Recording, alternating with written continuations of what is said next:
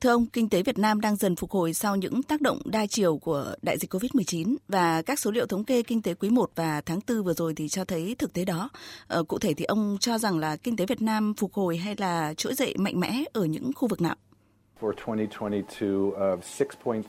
Năm 2022, chúng tôi dự báo tăng trưởng GDP của Việt Nam là 6,5%, dự báo năm 2023 là 6,7%.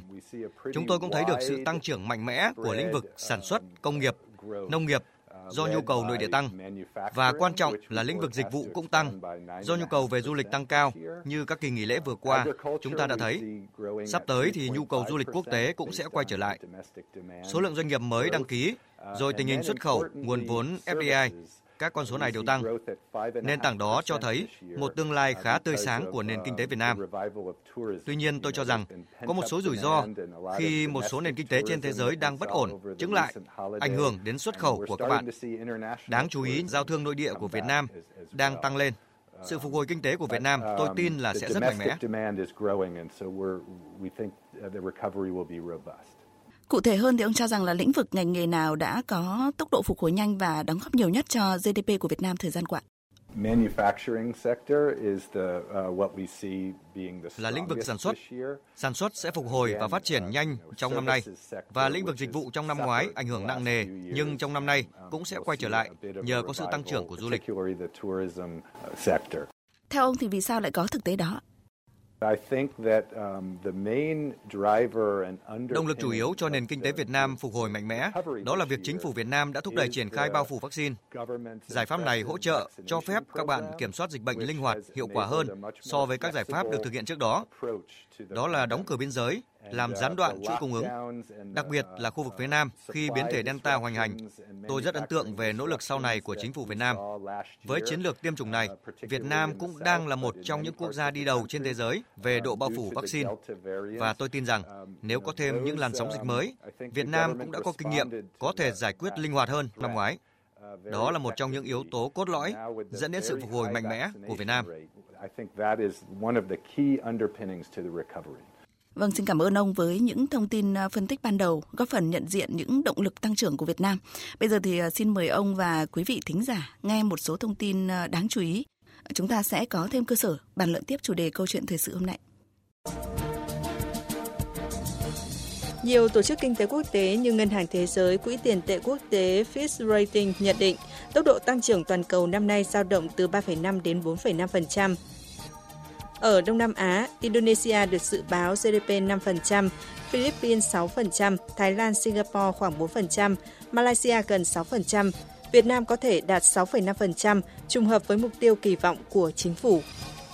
Quý 1 vừa qua, dù kinh tế đất nước đạt mức tăng trưởng đáng khích lệ 5,03%, khẳng định nỗ lực của mọi thành phần kinh tế trong bối cảnh chuỗi cung ứng toàn cầu diễn biến phức tạp, các chuyên gia lưu ý đây vẫn chỉ là mức trung bình so với toàn khối ASEAN. Nếu không nỗ lực vượt trội, Việt Nam sẽ khó thu hẹp khoảng cách phát triển với các nước ở top đầu khu vực.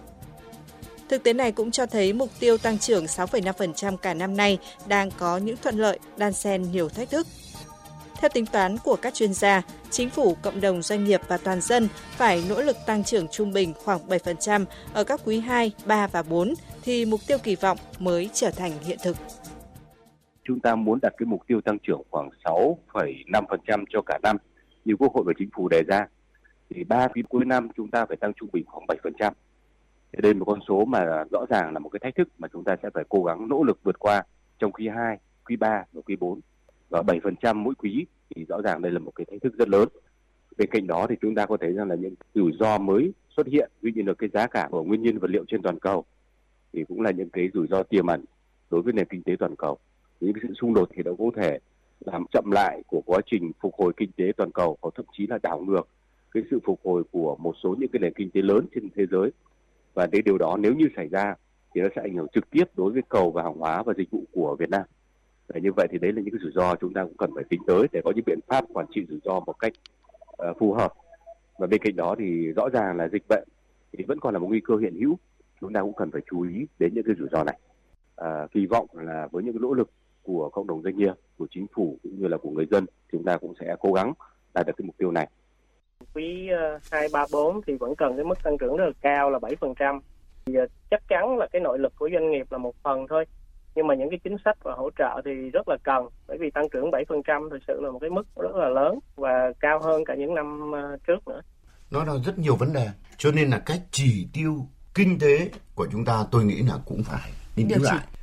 Quan điểm cá nhân của tôi quý 2 chúng ta vẫn tăng trưởng. Nhưng chiến tranh Ukraine và Nga mà tiếp tục nữa thì quý 3 là coi chừng.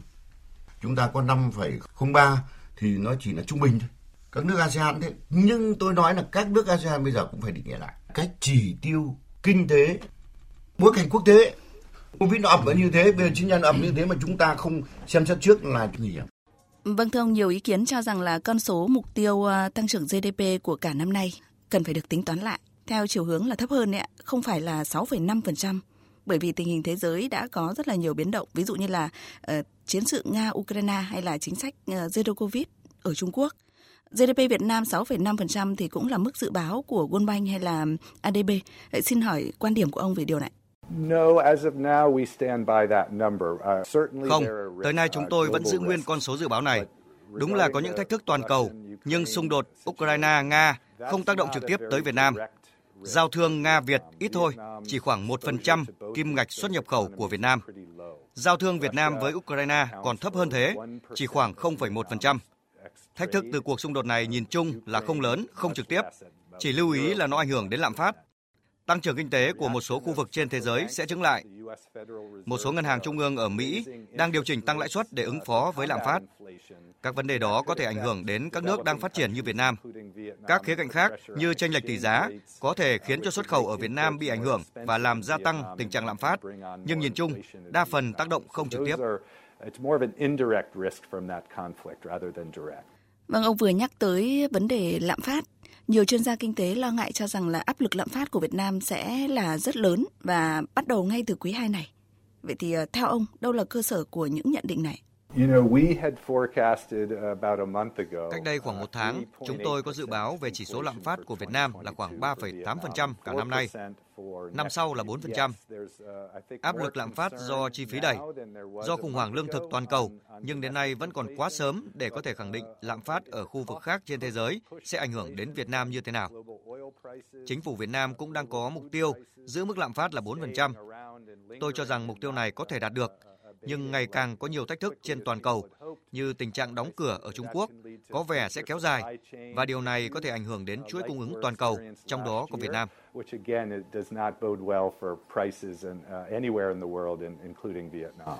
Vậy ông cho rằng là Việt Nam nên lưu ý những gì để ờ, có thể giữ được cái chỉ tiêu lạm phát này? You know, um, these are external shocks beyond Vietnam. Bạn biết đấy, có rất nhiều thách thức vượt quá kiểm soát của chúng ta và điều Việt Nam đang có đó là các bạn là thành viên của rất nhiều hiệp định thương mại tự do lớn và Việt Nam có một thị trường rất đa dạng. Mỹ là thị trường xuất khẩu lớn nhất, rồi đến Trung Quốc. Việt Nam còn có hiệp định thương mại rất lớn với Liên minh châu Âu nữa và nhiều đối tác khác. Vấn đề ở một địa điểm, một quốc gia cụ thể sẽ không ảnh hưởng quá nhiều tới Việt Nam khi thị trường của các bạn là rất đa dạng. Tuy nhiên, hãy cân nhắc khi Trung Quốc vẫn xuất khẩu khá nhiều linh kiện quan trọng tới Việt Nam. Điều này có thể ảnh hưởng tới lĩnh vực sản xuất của Việt Nam trong cả năm nay. Vâng thưa ông, có một thực tế à, từ trước khi xảy ra đại dịch COVID-19 cho đến giai đoạn căng thẳng của dịch bệnh à, và cho đến nay khi mà chiến sự Nga-Ukraine kéo dài, tác động kinh tế toàn cầu, thì Việt Nam vẫn luôn được coi là điểm đến hấp dẫn các nhà đầu tư nước ngoài. À, ông và quý vị thính giả có thể lắng nghe một vài ý kiến từ một số doanh nhân nước ngoài đang đầu tư tại Việt Nam sẽ nêu bật vấn đề. Chúng tôi đánh giá rất cao về công tác phòng chống dịch. Đó là nền tảng để các doanh nghiệp như LG Display có thể yên tâm sản xuất. Lãnh đạo tập đoàn LG nói chung và công ty LG Display nói riêng rất vui mừng khi người lao động được tiêm vaccine, đồng nghĩa với việc được miễn dịch cộng đồng. Ở về phía doanh nghiệp, người lao động được khỏe mạnh, duy trì sản xuất. Đây là một điều tuyệt vời hơn bao giờ hết.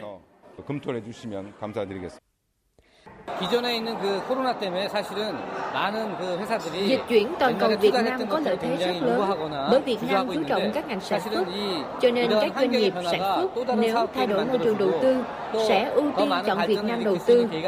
Đây là lợi thế rất lớn cho Việt Nam nói chung. triển vọng đầu tư nước ngoài của Việt Nam rất lớn. Tôi cho rằng Việt Nam vẫn là điểm đến hấp dẫn đối với các doanh nghiệp nước ngoài do sự ổn định về thể chế, xã hội. Vâng, xin được hỏi là ông suy nghĩ như thế nào về điều này ạ? Theo ông thì sức hút đầu tư đó đến từ những yếu tố nền tảng như thế nào? First of all, uh, Vietnam has had a very stable political system. Đầu tiên, Việt Nam có hệ thống chính trị rất ổn định, lực lượng lao động trẻ, dồi dào. Theo thời gian, Việt Nam cũng dần tiến đến những nước thang mới trong chuỗi giá trị Hoạt động sản xuất của các bạn cũng đã tạo được những sản phẩm, công việc phức tạp, tinh vi hơn. Một điểm hấp dẫn nữa, Việt Nam là quốc gia phát triển rất nhanh. Hiện nay kinh tế của Việt Nam tăng trưởng tới hơn 6% so với trước khi dịch bệnh xảy ra. Nhiều hơn đa phần các quốc gia, khu vực khác trên thế giới. Dù cho trong năm ngoái, các bạn cũng đã gặp rất nhiều khó khăn vì dịch bệnh. Việt Nam đang phát triển rất mạnh mẽ, tầng lớp trung lưu cũng sẽ nhiều hơn. Trong tương lai, trung và dài hạn, Việt Nam sẽ không chỉ là một trung tâm sản xuất, mà sẽ trở thành một thị trường vô cùng hấp dẫn. Vâng, ông có cho rằng là những chương trình hành động hợp tác với ờ, các tổ chức quốc tế, ví dụ như là với ADB chẳng hạn, thì cũng chính là động lực để Việt Nam thu hút vốn đầu tư nước ngoài FDI lớn hơn. Vietnam was uh, closed Việt Nam trước đổi mới là một nền kinh tế đóng cửa, nhưng các bạn đã dần mở cửa theo hướng thị trường. Tương lai Việt Nam phụ thuộc vào việc các bạn trở thành một phần quan trọng của chuỗi giá trị. Do đó, vai trò là thành viên của ASEAN, rồi các mối quan hệ với những tổ chức quốc tế như là Ngân hàng Thế giới, Quỹ tiền tệ quốc tế, ADB và các tổ chức khác đều sẽ rất quan trọng đối với Việt Nam. Các bạn cũng sẽ được hưởng nhiều lợi ích từ quá trình toàn cầu hóa, mở rộng hoạt động thương mại nói chung. Chúng tôi rất vui vì được là đối tác phát triển của Việt Nam. Việt Nam là một trong những thành viên sáng lập nên ADB vào năm 1966. Chúng tôi đã mở văn phòng tại Hà Nội vào năm 1992 và chúng tôi rất tự hào khi trong nhiều thập niên qua, ADB vẫn luôn là đối tác phát triển đáng tin cậy của Việt Nam. Quan trọng là làm thế nào để thúc đẩy được mối quan hệ này lên tầm cao mới, ờ, để các tổ chức quốc tế có thể hợp tác và và hỗ trợ Việt Nam nhiều hơn, thu hút FDI nhiều hơn nữa trong thời gian tới. Câu hỏi rất hay và đúng thời điểm khi chúng tôi đang trong giai đoạn hoàn thiện chiến lược hợp tác với Việt Nam cho 5 năm tới.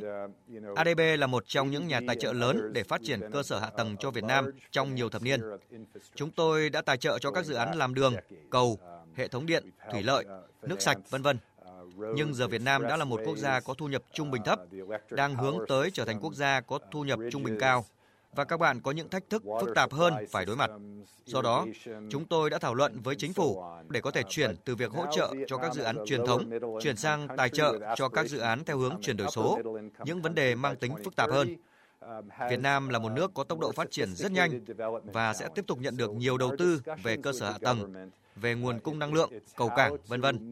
Việt Nam cũng đang gặp thách thức kép khi vừa phải tăng sản lượng năng lượng để đáp ứng nhu cầu ngày càng tăng, nhưng cũng vừa phải thực hiện cam kết mà Thủ tướng Phạm Minh Chính đưa ra tại COP26 về việc đưa phát thải dòng về không vào năm 2050. Cam kết này của Việt Nam không chỉ tốt cho cả hành tinh, mà rất quan trọng cho lợi thế cạnh tranh của Việt Nam. Điều này đòi hỏi sự đầu tư rất lớn.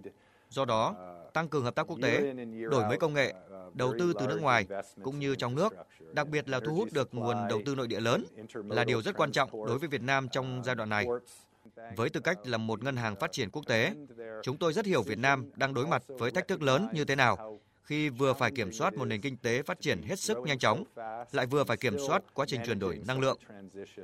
Điều này sẽ đòi hỏi Việt Nam phải hợp tác rất sâu rộng với cộng đồng quốc tế. Vâng, ông vừa nhắc tới một uh, cụm từ đang uh, rất được quan tâm, net zero. Chính phủ Việt Nam đã và đang nỗ lực để đưa phát thải dòng về không vào năm 2050 đấy ạ. Liệu uh, ADB hay là các tổ chức quốc tế uy tín khác thì có kế hoạch uh, hỗ trợ thúc đẩy Việt Nam hoàn thiện cam kết này sớm hơn? 28 năm có vẻ dài, nhưng để đạt được cam kết đó, các bạn cần hành động ngay từ bây giờ. ADB và các tổ chức khác có thể tiếp cận với các nguồn tài trợ, các dự án ứng phó biến đổi khí hậu, các khoản đầu tư giảm khí thải carbon. Chúng tôi có thể làm việc với Việt Nam và các tổ chức khác để hỗ trợ Việt Nam làm sao để quá trình chuyển đổi có chi phí thấp nhất. Nói chung vấn đề sẽ nằm ở chính sách. Chính sách hỗ trợ tài chính cho lĩnh vực công đã có và rất lớn. Cần chính sách hỗ trợ phát triển khu vực kinh tế tư nhân và cần thu hút đầu tư cả trong nước lẫn nước ngoài cần hỗ trợ để tăng đầu tư thích ứng với biến đổi khí hậu, cải thiện thị trường vốn, giải quyết các vấn đề bất cập ở thị trường trái phiếu doanh nghiệp, vân vân. Tất cả những vấn đề vừa nêu đều liên quan đến nhau, đều rất quan trọng trong quá trình chuyển đổi này. Net Zero là cam kết khá táo bạo của Việt Nam, nhưng cũng là cam kết chung toàn cầu, là trách nhiệm không riêng của Việt Nam. Ờ, vâng, xin được trở lại với mục tiêu chiến lược phát triển kinh tế xã hội của Việt Nam.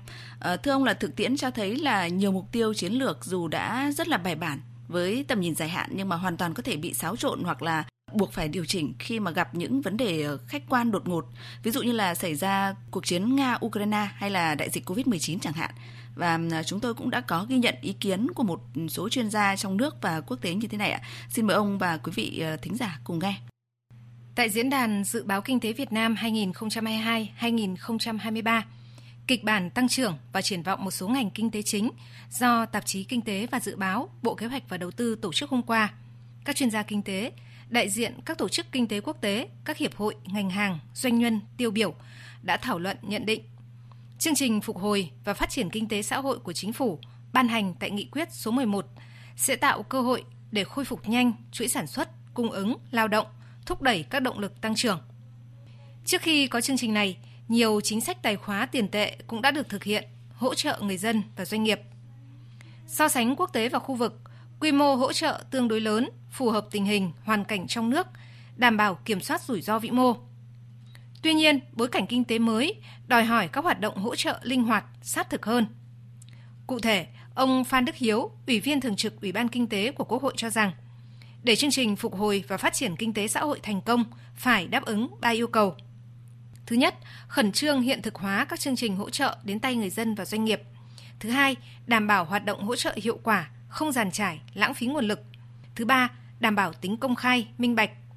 Và quan trọng, cần sự nỗ lực chủ động của tất cả các bên, từ nhà nước đến người dân và doanh nghiệp.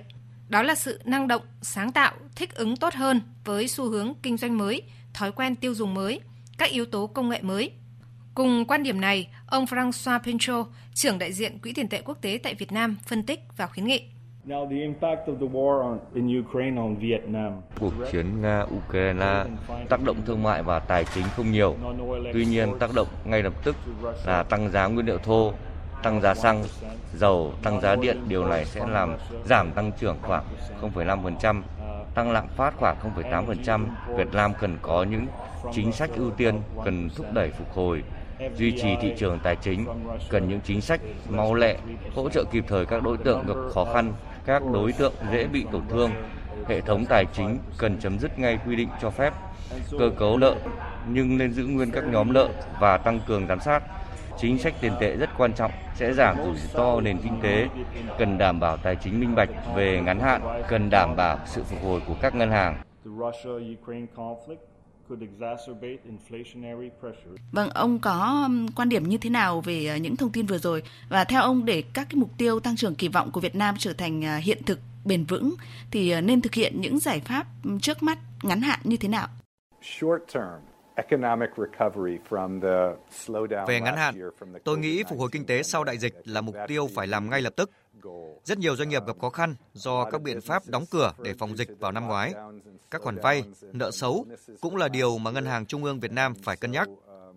Nhưng cũng phải có những khoản hỗ trợ phù hợp để các doanh nghiệp có điều kiện phục hồi. Và kế hoạch của chính phủ Việt Nam đã được Quốc hội thông qua vào tháng 1 vừa rồi. Tôi nghĩ là cũng sẽ tạo điều kiện rất tốt cho tiến trình phục hồi đó. Tôi nghĩ tiếp tục đẩy mạnh giải ngân cho các dự án đầu tư công, thu hút đầu tư từ các khu vực tư nhân cũng là điều mà các bạn cần làm trong ngắn hạn.